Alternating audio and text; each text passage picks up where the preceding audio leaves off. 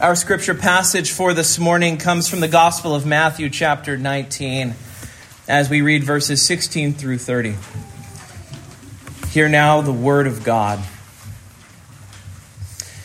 And behold, a man came up to him, saying, "Teacher, what good deed must I do to have eternal life?" And he said to him, "Why do you ask me about what is good? There is only one who is good. If you would enter life, keep the commandments." He said to him, "Which ones?"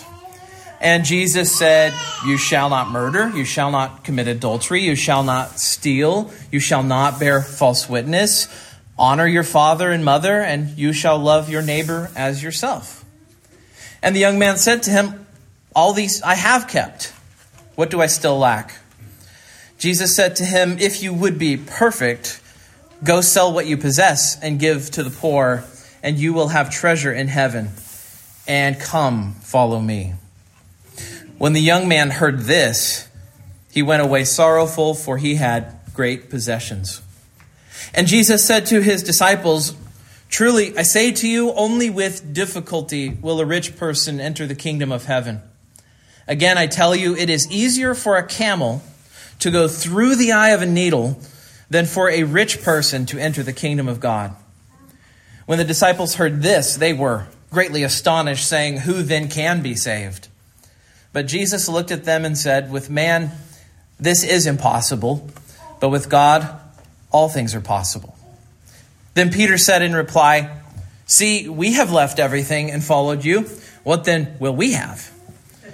Jesus said to them, "Truly I say to you, in the new world, when the Son of Man will sit on his glorious throne, you who have followed me will also sit on twelve thrones, judging the twelve tribes of Israel. And everyone who has left houses or brothers or sisters or mother or father or mother or children or lands for my sake will receive a hundredfold and will inherit eternal life. But many who are first will be last, and the last first." Thus ends the reading of God's holy, inspired, and inerrant word. May he lay its eternal truths on our hearts this morning. Let's pray and ask our God to bless his word. Lord, this morning we are dealing with challenging things because in this passage you take aim at things on that on some level are near and dear to our hearts.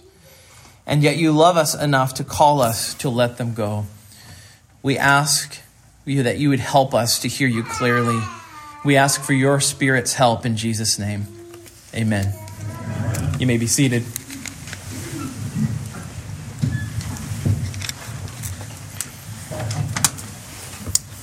I'm very worried about us, and when I say us, I mean every person in this room and every person that we meet, certainly in Western society. And here's what worries me. I'm, I'm worried that while we live in one of the most materially wealthy times in human history, we are all of us tempted to believe that apart from the Creator, we will somehow manage to find some satisfaction. We live in the afterglow of the Industrial Revolution. More than any other time in human history, we have experienced an explosion of economic growth that has affected everyone in our society. Even those at the lowest end of our society have comforts and things that make kings of the past look like beggars. And here is really what worries me. I, I worry that as much as we say that things can't make us happy, that things can't satisfy, that deep down we kind of believe they can. And we spend much of our lives resisting the belief that apart from God we can be fulfilled. Uh, that is, that's where gravity pulls us. It pulls us toward things and the belief that those things will satisfy us. And we have to fight it like we fight gravity. Um, we have conquered, think of all the things we can do. Think of all the achievements we have. We've conquered air. We can fly all over the world. Um, we have made such advances in medicine and technology that we can live very long lives. Uh, and after a while of conquering all of these obstacles that human beings have in their midst, we can start to believe that all of life can be engineered and all of life can be conquered if only we figure out the right trick, the right algorithm. That belief feels so modern. I also love Jerry Lee Lewis. I, no, wait a minute, I don't. I might have gotten that wrong. Anyway, um, but we we start to believe that we can figure it out. We start to think that even happiness can be engineered. That belief, you, we we think of those things as modern, right? And yet today's passage reminds us that success, public respect, money, things are have never been enough to stave off feelings of hopelessness or fill our spiritual void. Uh, I'm not talking about enjoyment. I'm not. I'm talking about completeness, right? We have things that we enjoy, and I think it would come. It would seem like a very shallow thing for me to say. It would seem like a very shallow thing for me to say. Well, money can't make you happy. Well, we we all know that we would feel happy if we had more money. I think we would anyway. So I'm not talking about enjoyment. I'm talking about completeness. I'm talking about true satisfaction. We enjoy things. They make our lives easier while introducing problems of their own. But the reality is that money and success and even an upstanding public persona do nothing to fill the true spiritual vacuum in every human heart. This is true from the poorest beggar to the wealthiest king. Um, years ago when Boris Becker won Wimbledon, Uh, he, multiple times he said this. He said, I had won Wimbledon twice, once as the youngest player to do so. I was rich. I had all the material possessions I needed. I was like those movie stars and pop stars who commit suicide. They have everything, and yet they are so unhappy. I had no inner peace. Um, there was another famous person. Um, it's actually been a while since I've seen a novel from him. Maybe he's still writing, but it's a novelist named Jack Higgins. And Jack Higgins was asked what he wished that he had known as a boy. And the answer he said, which you have probably heard this before, he said that when you get to the top, there's nothing there. Sometimes you need to hear from those who have those things that you think will make you happy so that they can remind you that it's not true, that they, that they're still empty. And today we meet a man who wants to have it all. He wants to have money. He wants to have a good public reputation, but he also wants to have the spiritual void in his life filled. He wants to have all these things plus Jesus. See, he's building his whole life into the full package. He thinks he can have it all. But when he comes to Jesus, here's what he discovers. He discovers that if he wants to have his heart completed and filled up, he has to let go of those other things. He can't have them all. So what does Jesus do? Well, first, Jesus exposes the danger that he's in. This is our outline for today. First, he exposes the danger. Second, he delivers the warning. And then third, he offers the hope. And in, in all of these three points, what we're going to see is that only by the power of God can any of us actually find eternal life or satisfaction. Uh, the first point is the danger. We see the danger in verses seventeen to twenty-two as the man approaches Jesus. You know, by, by all appearances, this guy seems to have everything going for him. Um, verse twenty-two tells us that he's wealthy. It says he has great possessions. He's doing well as far as the world is concerned. Um, and not only does he look good from the world's perspective, but he is doing well religiously. Uh, he has at least got enough of a public reputation that he can claim to have kept the commandments of God. Um, in verses eighteen and nineteen, Jesus mentions the, the second half of the Ten Commandments. We call this the second table of the law. And Jesus mentions the second table of the law. These are the laws that pertain to how we treat other people, uh, how we speak with others, how we engage with others, how we love others, whether we hate our neighbor, those sorts of things. And the first table deals with our duties toward God. Jesus doesn't quote the first table. He quotes the second table to the man. It's like he's setting a very easy, low bar for him to meet. And as far as the second table of the law is concerned, as far as he's concerned, this man is very persuaded that he's doing great. Let's assume something for a moment. Let's assume he's right. Let's, let's assume that he has somehow managed to keep the second table of the law for the sake of discussion. Let's, let's pretend that he's done it. Let's, let, what an achievement, by the way, to keep all of the second table of the Ten Commandments. Why is he here? Why is he, why is he here to talk to Jesus if he has such an amazing achievement? Because none of those things are enough. Not even the belief that you have kept all of God's law is enough. And the reason that we still look for satisfaction is because we have not found what we're looking for yet. I'm not intentionally quoting you two, but I just did on accident. Think of this. Modern scientific theory sees human beings as merely organisms. And and as organisms, at least in theory, um, organisms are quite simple. They don't function simply, but what they need is very simple. Give the organism what it needs to survive and reproduce, and it should be happy as a clam, right?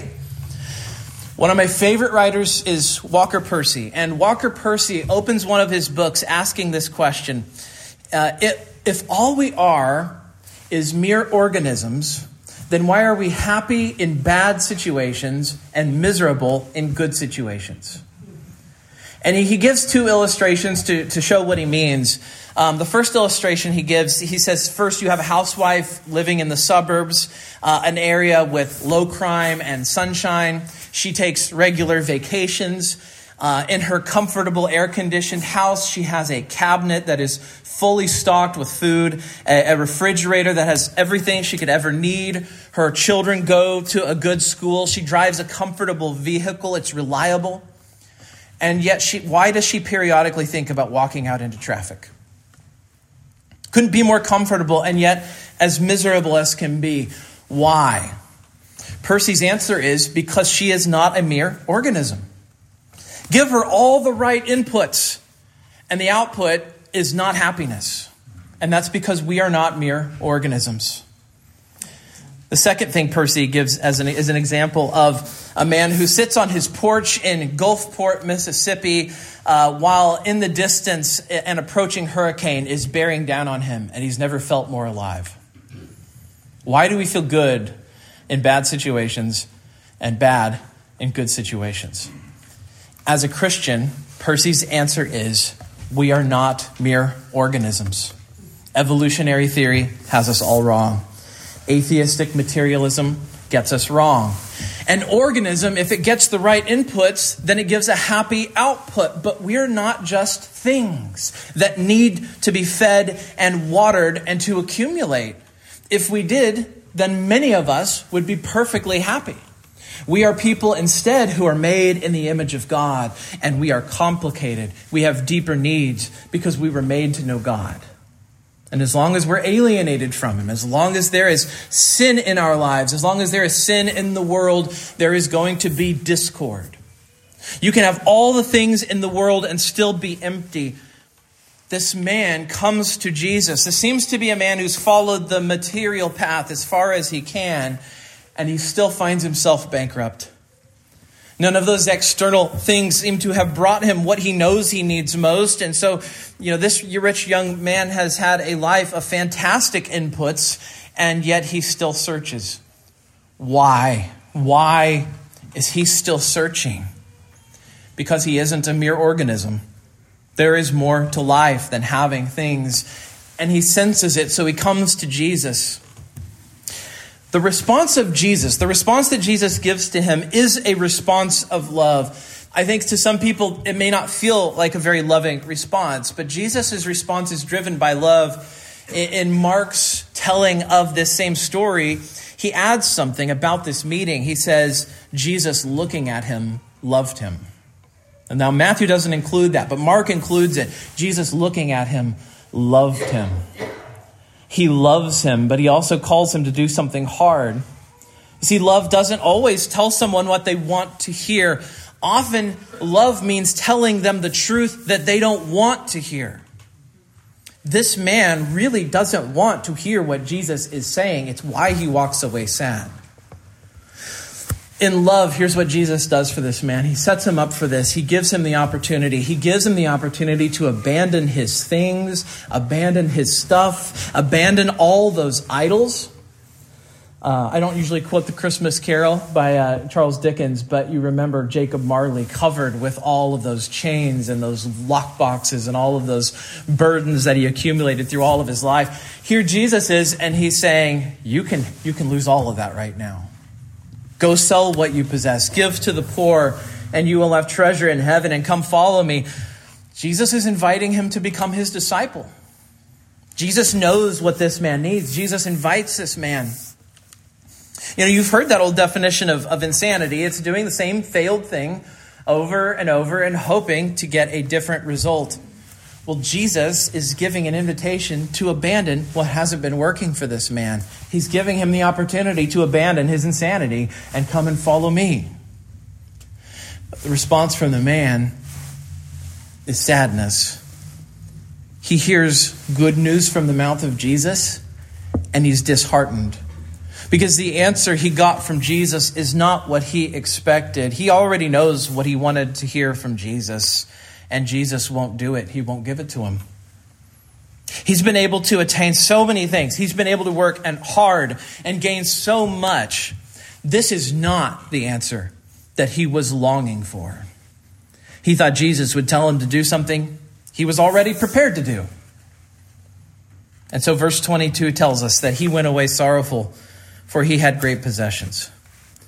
He comes to him with a happy face, glad-hearted, enthusiastic. I'm willing to do anything, Jesus. Just tell me what it is. But he also wants to hold back. It's a, he wants to have a restrained love. He wants to have a moderate love. I want to have a moderate love of you, Jesus. I'll give you anything I'm prepared to, to give, just not the thing that you want. How many of us can, can relate? We, we want to love Jesus moderately. And so we struggle to surrender our finances, or we won't give our thought lives over to God. We won't we won't hand to God the way we use our phones or our, our devices. We we keep things for ourselves. We we domesticate our sins so that we can still have them. Uh, we hold back something from Jesus, and we keep a secret life because there's still something there for us, and we've decided we want to keep it like this man. And so he goes away. He can't, he can't follow the call of Jesus. In this moment, so many modern people, I think, would do this. They would look at this guy and say, good for him. Look, look at that man. Now he's free. Now he can live how he wants. Now he isn't being ruled over by some tyrannical religious system. This is a free man. But they would be wrong. He is not free. He is very much a slave, cut off from Jesus. The passage says he went away sorrowful. This man doesn't look like a free man at all, does he? He's still very much enslaved. And so what's the danger? The danger in point one is the danger of loving anything more than Christ. And Jesus is giving him an out right now. He gives all of us an out.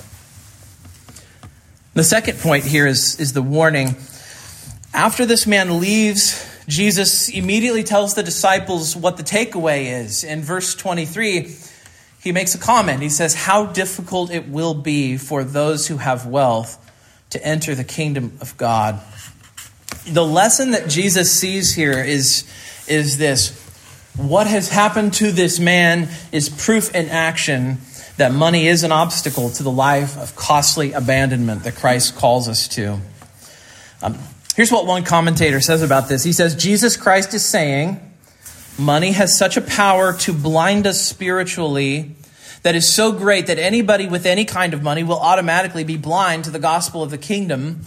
And therefore, nobody will, will with any money will ever be saved unless God directly intervenes. You know, we can think of common sense reasons for why this is the case. Uh, one reason is very sensible. Uh, I've, I've already quoted you too. Might as well quote Bob Dylan. When you got nothing, you got nothing to lose. I mean, that, that makes sense, right? It explains uh, why it is the case that it's so hard to give up things and why it's so easy when you've got nothing to follow. But that's common sense. But of, of course, the opposite is also true. When you have a lot, you have a lot to lose. How tempting it is to not do anything too risky. Or to, because we're afraid of endangering our position, or we're afraid of da- endangering our comforts. Now, Calvin, Calvin does something very helpful here, because it's easy to read this sermon and think, okay, I know what the sermon's supposed to be. Pastor's supposed to beat up on the rich people, and he's supposed to make the poor people feel really good. Well, Calvin says this. He says, actually, there's a lesson here for both. He says, there is a lesson here for the wealthy. And by the way, our standard of living in the West is so extraordinary that in some ways, this is all of us. Um, if you have a roof over your head, if you have running water, electricity, air conditioning, you have food to eat, then he's talking about you.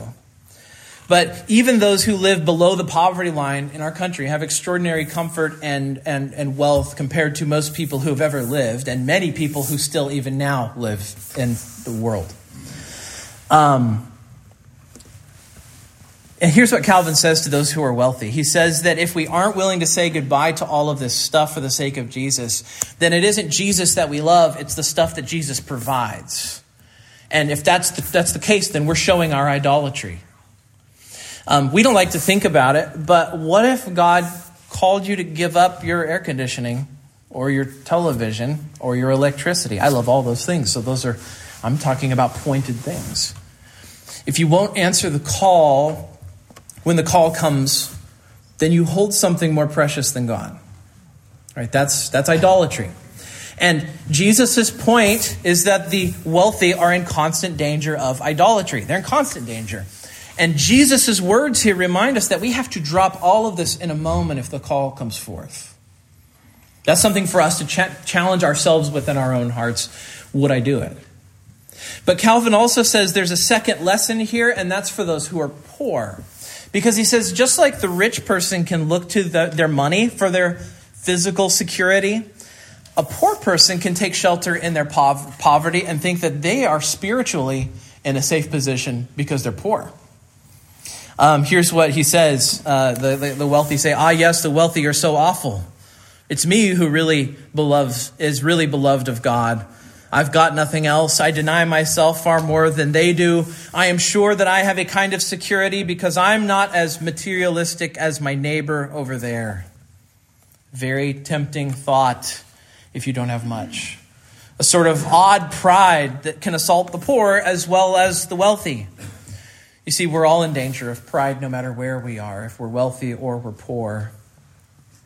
But poverty doesn't necessarily equal spiritual favor from God any more than financial wealth means spiritual favor from God. There's a warning here for all of us wherever we find ourselves. And this is point two. Point two issues all of us a warning. You know, it's already hard to enter the kingdom of God. Money makes it even harder. Well, we've seen the danger in point one. We see the warning in point two.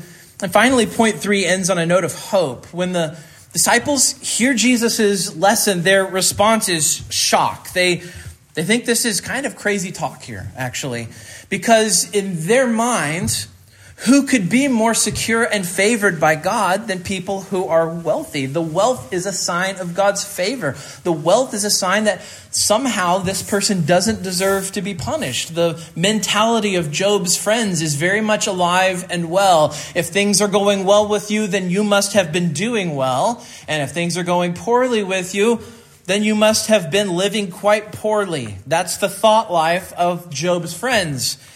And so the disciples have this same mindset. If you've got somebody who's doing well and they seemingly are favored by God and they can't get into heaven, then who can? What makes Jesus' warning so alarming to them is this sort of inference they draw. They, they, this is the inference. If things are so dangerous for this good and wealthy man, how on earth can we poor folks even hope to inherit eternal life? This is a real honest question. I, I don't think they're asking a rhetorical question. They expect an answer. And Jesus' answer doesn't put away their fears. Instead, he basically confirms what they're afraid of. He never, he never minimizes the problem.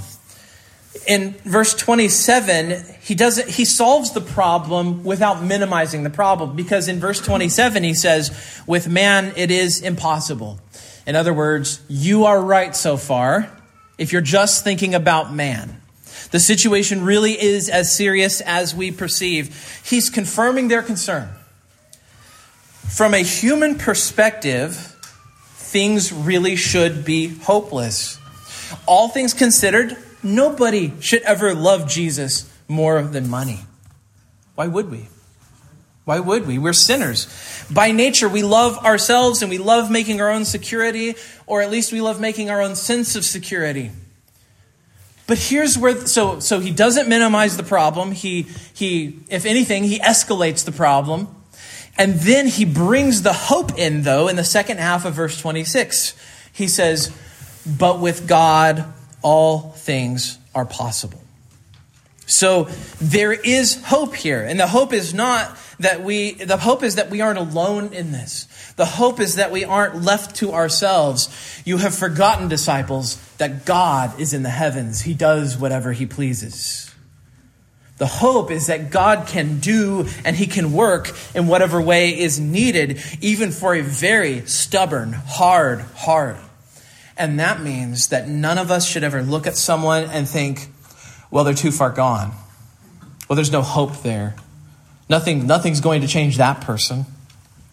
Um, there was a famous atheist named Anthony Flew. I remember as a teenager, I, I read many debates between Anthony Flew and Christian apologists. Um, they would argue about the existence of God. And I remember Anthony Flew offering these the most vituperative, bitter denunciations of God that you could possibly imagine. And yet a few years ago, he wrote a book about how he had changed his mind. And the book was called There Is a God. We live in a universe where all things are possible, where even the heart of Anthony Flew can be changed.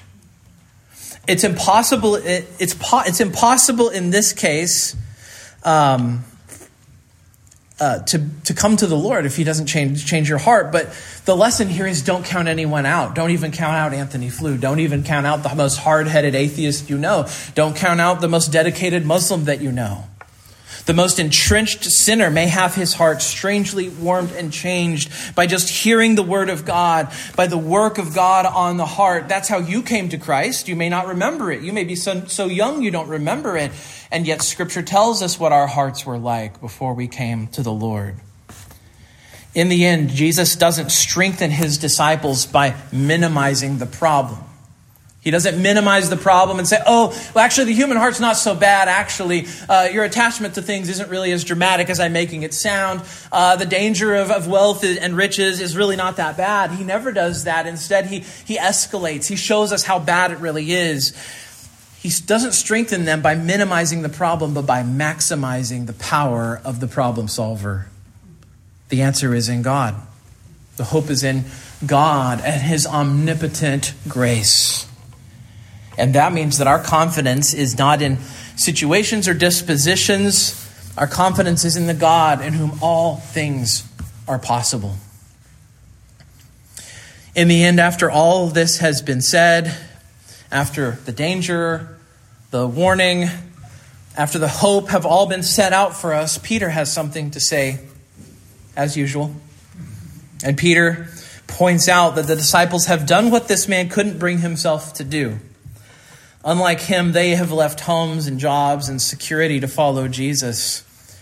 And the response of Jesus in verse twenty-nine, if I could paraphrase it, he says, you left all that stuff, it's true, and I want you to know it's absolutely worth it. Imagine how incredible something has to be that you, that it can actually be worth it to lose all that you have. And yet, at the end of it, you would say, absolutely worth it. That thing has to be infinitely precious.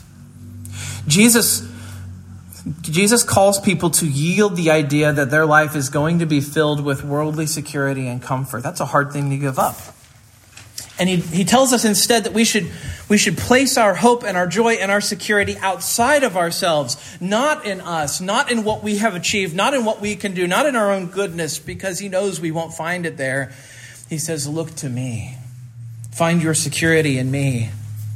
And that means letting go of the world to provide those things. Some of you have felt in the past few weeks as your homes have been shaken and your securities that you thought you had crumbled in one way or another. Um, you have felt your vulnerability. You felt how easy it can be to lose what you've been building. Don't fight that vulnerability. Embrace that vulnerability. Feel it. Jesus would have this man do that today. This man wanted to have everything plus Jesus, and the lesson that he learns is that to have the one, you have to let go of the other. You can't have two gods. You can only have one. By telling this man to let go, he is offering something that goes beyond stuff and things and security. He is offering himself. Let's pray together. Father, we have no greater need than to know that we have eternal life. And there is no worldly thing that will bring us peace. Peace comes to us as a gift, as a miraculous work by you in our hearts. We can have all the worldly comforts that there are. We can have jobs and families, a roof over our head, food on the table. We can even have money in our bank accounts or under our mattresses. But if we don't have you, we have nothing worthwhile. And like the rich man, we will go away sad. Would you strike us deeply with the conviction of our need for you and our insecurity apart from Jesus? It's in Christ's name that we pray. Amen.